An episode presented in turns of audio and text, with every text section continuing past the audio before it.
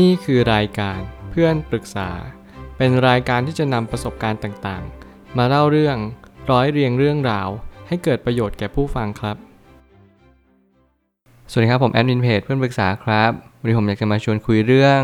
การไม่ทำอะไรเลย อาจจะเป็นหนทางออกที่ดีที่สุด ข้อความทวิตจากมาร์คแมนสันได้เขียนข้อความไว้ว่า ส่วนใหญ่แล้วสิ่งที่ดีเยี่ยม และสิ่งที่ยากอย่างยิ่ง ในการตัดสินใจของชีวิต นั่นคือการไม่ทำอะไรสักอย่างเลย เหมือนกับว่าเราอยู่ในยุคสมัยที่ทุกคนถูกพร่ำสอนมาไม่ว่าจะเป็นปู่ย่าตายาย พ่อแม่เรา รวมถึงครู แม้ทั้งเพื่อนใกล้ตัวของเรา ก็ล้วนแต่สอนเราว่าให้เราทำอะไรสักอย่างหนึ่งขยันหมั่นเพียรต่อสู้กับชีวิตต่อไปเรื่อยๆ โดยที่เราไม่เคยหยุดพักอะไรเลย แน่นอนนี่คือ ข้อความทวิตหนึ่งที่ทำให้เรามากระตุ้นเตือนจิตใจว่า บางครั้งเนี่ยการหยุดที่จะทำอะไรสักอย่างหนึ่ง อาจจะดีกว่าก็ได้ เราไม่จำเป็นต้องทำทุกสิ่งทุกอย่าง ให้มันดีที่สุดก็ได้ในณวันนี้ บางครั้งเนี่ยเราก็แค่ปล่อยเวลาทิ้ง ทอดอารมณ์ไปนิดนึง ลองไปเที่ยวเล่นดูดีไหมลองรีแลกซ์ดู สิ่งนี้เป็นสิ่งที่ผมเคยทำในอดีต แล้วผมก็ลืมช่วงเวลานี้ไปสักระยะหนึ่ง แน่นอนพักหลังนี้ผมพยายามเอาเวลาเหล่านี้กลับคืนมา จริงๆ แล้วเขาว่าบาลานซ์มันอาจจะไม่มีอยู่จริง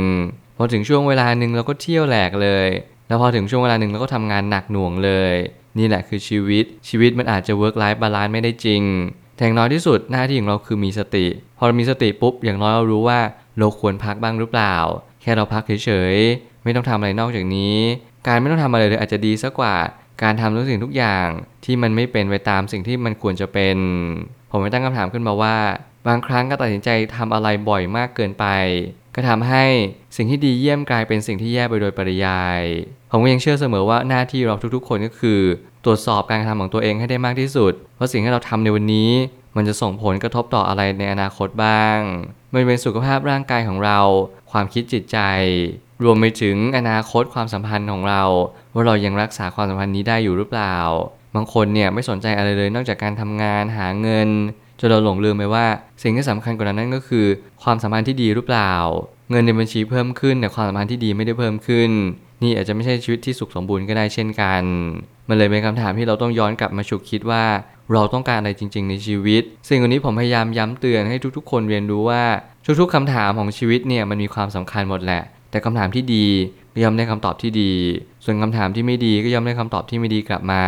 หน้าที่เราคือพยายามกล่าวคำถามให้ได้มากที่สุด เรียนรู้คำถามนี้ส่งผลอนาคตอย่างหลีกเลี่ยงไม่ได้เลย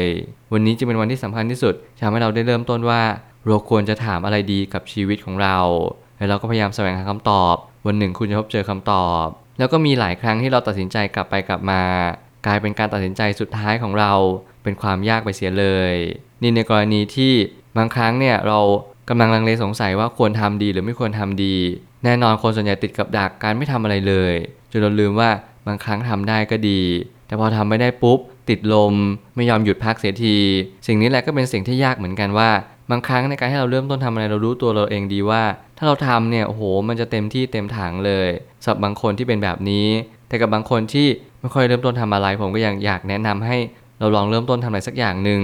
อย่างน้อยที่สุด ในจุดที่เรามากเกิน ให้เราลองลดลง การทำในที่นี้อาจจะคือการไม่ทำอีกโดยในยะหนึ่ง ไม่ว่าจะเป็นการลงทุน ไม่ว่าจะเป็นการเล่นหุ้น บางครั้งการให้เราไม่ทำอะไรเลย อาจจะเป็นทางออกที่ดีกว่า ในผลตอบแทนที่สูงกว่า คนที่ทำอะไรมากมายก่ายกอง เมื่อไหร่ก็ตามให้เราเปรียบเทียบกับ Active Fund กับ Passive Fund มันทำให้เรารู้ว่ากองทุน แต่ละกองทุนเนี่ยให้ผลตอบแทนที่แตกต่างกันอย่างสิ้นเชิง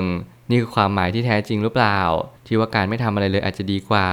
หากการทำบางสิ่ง เราจะไม่ต้องตัดสินใจบ่อย เพียงในจุดใหญ่ๆเราอาจจะต้องใช้เวลาในการขบคิดนานหน่อย เมื่อ major event เข้ามาเราต้องตัดสินใจอย่างละเอียดถี่ถ้วนให้มากที่สุด ผมมักจะมีกลยุทธ์หนึ่งเสมอที่ใช้กับชีวิตตลอดเวลานั่นก็คือ การตัดสินใจใหญ่ ๆ คุณจำเป็นต้องคิดให้หนักที่สุด คิดให้มากที่สุด และคิดให้นานที่สุด คิดก่อนที่จะลงมือทำในทุกๆ ครั้ง และอย่าลืมทำส่วนนี้ โดยเด็ดขาด เพราะสิ่งเหล่านี้มันกำหนดอนาคตของคุณทั้งหมดทั้งสิ้น หน้าที่คุณคือใช้สภาพกำลังที่มีทั้งหมดขบคิดให้ได้มากที่สุด ว่าคุณทำแบบนี้ดีหรือเปล่า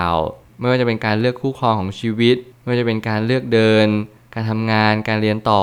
สิ่งเหล่านี้ผมเชื่อว่าเป็นสิ่งที่สำคัญทั้งหมดแต่เกิดสมมติเราไม่สังเกตสิ่งเหล่านี้เลย มันก็จะส่งผลทำให้ชีวิตของเรา บางครั้งเนี่ยมีบางมุมที่เราไม่รู้ว่ามันมามาได้ยังไง มันจะเป็นความบังเอิญในสายตาของเรา แต่สายตาของโชคชะตานั้นไม่มีเขาบังเอิญ ทุกอย่างถูกกำหนดด้วยมือของเราเอง และด้วยธรรมชาติที่เราเสกสรรปั้นแต่งมันขึ้นมาด้วยมือของเราเองทั้งหมดทั้งสิ้น นี่แหละคือความเป็นจริง ส่วน minor event เนี่ยเราก็ตัดสินใจโดยดุลวิทย์ของเราเลย การแก้ไขสถานการณ์เฉพาะหน้า การฝึกปือตนเองในอดีต มันจะช่วยทำให้คุณตัดสินใจใน minor event ได้อย่างง่ายขึ้นและแน่นอนคุณก็อาจจะไม่สามารถตัดสินใจได้ดีเยี่ยมเท่ากับ major event แต่นี่อาจจะไม่สำคัญเท่ากับ การที่คุณขบคิดหรือเปล่า เมื่อไหร่ก็ตามที่คุณฝึกสมอง ให้ควรค่าแก่การงาน คุณจะสามารถตัดสินใจโดยอย่างเฉียบขาด แม้เพียงระยะเวลาอันสั้น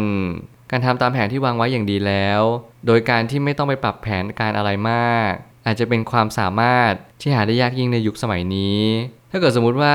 เราทำสิ่งที่ดีที่สุดในชีวิตไปแล้ว หน้าที่เราคือทำตามแผนหรือเปล่า สิ่งนี้เป็นสิ่งที่ยากยิ่งสำหรับคนที่เป็นนักวางแผนทุกคน ทุกคนมักจะคิดเสมอว่า สิ่งที่เราทำในวันนี้อาจจะไม่ดีที่สุดก็ได้ แต่เมื่อเราอ่านธรรมะอาจิตวิทยา หลายเล่ม การให้เราอยู่กับปัจจุบันนี้นี่แหละเป็นสิ่งที่สำคัญที่สุด เหมือนกันเหมือนกับการที่เราได้เรียนรู้ว่าการวางแผนในวันนี้เนี่ยก็เป็นแผนการที่ดีที่สุดแล้วในณวันนี้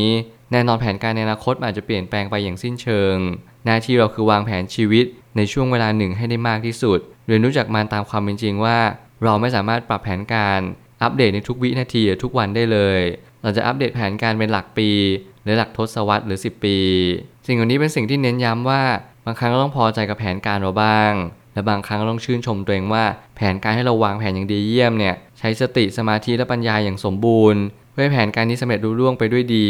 หน้าที่ของเราก็คือทำตามแผนอย่างสิ่งที่เราวางไว้ให้ดีที่สุดหรือเปล่า นี่คือสิ่งที่ทำให้เน้นย้ำตัวเราเองว่า การที่เราปรับเปลี่ยนทุกสิ่งทุกอย่างไม่ใช่ทางออกที่ดีเลย ถ้าเกิดเรายิ่งปรับเปลี่ยน เรายิ่งเปลี่ยนแปลง เรายิ่งไม่มั่นใจในสิ่งที่เราทำมันก็หมายความว่าเราไม่มีความหนักแน่นในการทำของเรา การโฟกัสในการทำส่วนหนึ่ง การเรียนรู้สิ่งที่เราทำแบบนี้ดีอยู่แล้ว ก็ย่อมเป็นสิ่งที่ดีที่สุด การไม่ต้องไปเปลี่ยน การไม่ต้องทำอะไรการนั่งเฉยๆรอคอยเวลาบ้างก็เป็นสิ่งที่ควร เพราะว่าอะไร เพราะสิ่งเหล่านี้เป็นสิ่งที่ทำให้เราเน้นย้ำว่า เราทำดีที่สุดแล้วในณวันนี้นับจากนี้ไปให้ธรรมชาติเป็นคนบอกเราว่า สิ่งที่เราทำแล้วเราวางแผนทั้งหมดเนี่ยมันเป็นสิ่งที่ใช่จริง ๆ หรือเปล่า เพราะถ้าเหตุมันถูก ผลลัพธ์ก็ย่อมถูกตามเช่นเดียวกัน สุดท้ายนี้ทั้งนี้ศาสตร์ของการตัดสินใจไม่ใช่เรื่องง่ายดายเราจะต้องหาข้อมูลเพิ่มเติม เพื่อให้เราตกผลึกในเรื่องของการตัดสินใจในชีวิต เพราะบางครั้งมันหมายถึงการกำหนดเส้นทางเดิน อย่างที่ผมพูดเป็นประจำแล้วก็บอกเสมอว่า เราต้องหาข้อมูลที่เป็นประโยชน์ในการตัดสินใจให้มากยิ่งขึ้น ข้อมูลเหล่านี้ยิ่งมากยิ่งดี เพราะในการตัดสินใจเลือกทางเดินชีวิตทุก ๆ ครั้ง คุณจะไม่มีทางรู้เลยว่าอนาคตจะเกิดอะไรขึ้น คุณรู้เพียงแค่ข้อมูลในณวันนี้ ข้อมูลในวันนี้อาจจะถูกบิดเบือน อาจจะมีอคติเข้าครอบงำแต่สิ่งเหล่านั้นไม่สำคัญเท่ากับ คุณรู้จักตัวเองมากพอหรือเปล่าที่คุณตัดสินใจด้วยอำนาจจิตใจของคุณณตอนนั้นด้วยอะไร บางครั้งเราก็ตัดสินใจด้วยความโกรธ โลภหลง พอใจบ้างหรือไม่พอใจบ้าง สิ่งเหล่านี้เป็นสิ่งที่ทำให้เรามานั่งเล็งเห็นว่า เราจะมีสมาธิหรือสติไม่มากพอ เราควรจะฝึกฝนมันมากยิ่งขึ้น การกำหนดเส้นทางเดินไม่ใช่เรื่องง่าย เพราะคุณต้องใช้ข้อมูลอันมหาศาล และยากอย่างยิ่งที่คุณจะใช้ข้อมูลนั้นอย่างเกิดประโยชน์สูงที่สุด ลองปรึกษาหาผู้รู้ ลองถามถ่ายผู้รู้ที่เขาเคยตัดสินใจมาแล้ว ลองฟังสิ่งที่ควรฟัง ลองเพิ่มความศรัทธาในชีวิต คุณเชื่อมั่นในอะไรบ้าง สิ่งเหล่านี้มันก็เป็นตัวช่วยให้เราทำอะไรสักอย่างหนึ่ง อย่างต่อเนื่องและยาวนานพอ และบางครั้งบางคราว การตัดสินใจไปแล้ว แล้วหลังจากนั้นที่เราต้องทำก็คือ การไม่ต้องทำอะไรสักอย่างเลย คุณไม่ต้องทำอะไรหลังจากนี้แล้ว นอกเสียจากปล่อยเวลาอยู่เฉยๆเรียนรู้จักตัวเองมากขึ้น ตื่นรู้ภายในจิตใจ ลองฟังธรรมะตามการสนทนาธรรมะกันเพื่อขัดเกลาปัญญาให้แหลมคมมากยิ่งขึ้น สิ่งนี้เป็นสิ่งที่ควรทำหรือเปล่า ผมเชื่อว่าทุกปัญหาย่อมมีทางออกเสมอ ขอบคุณครับ รวมถึงคุณสามารถแชร์ประสบการณ์ ผ่านทาง Facebook Twitter และ YouTube และอย่าลืมติด Hashtag เพื่อนปรึกษาหรือ f r ร e n d t a l k ด้วยนะครับ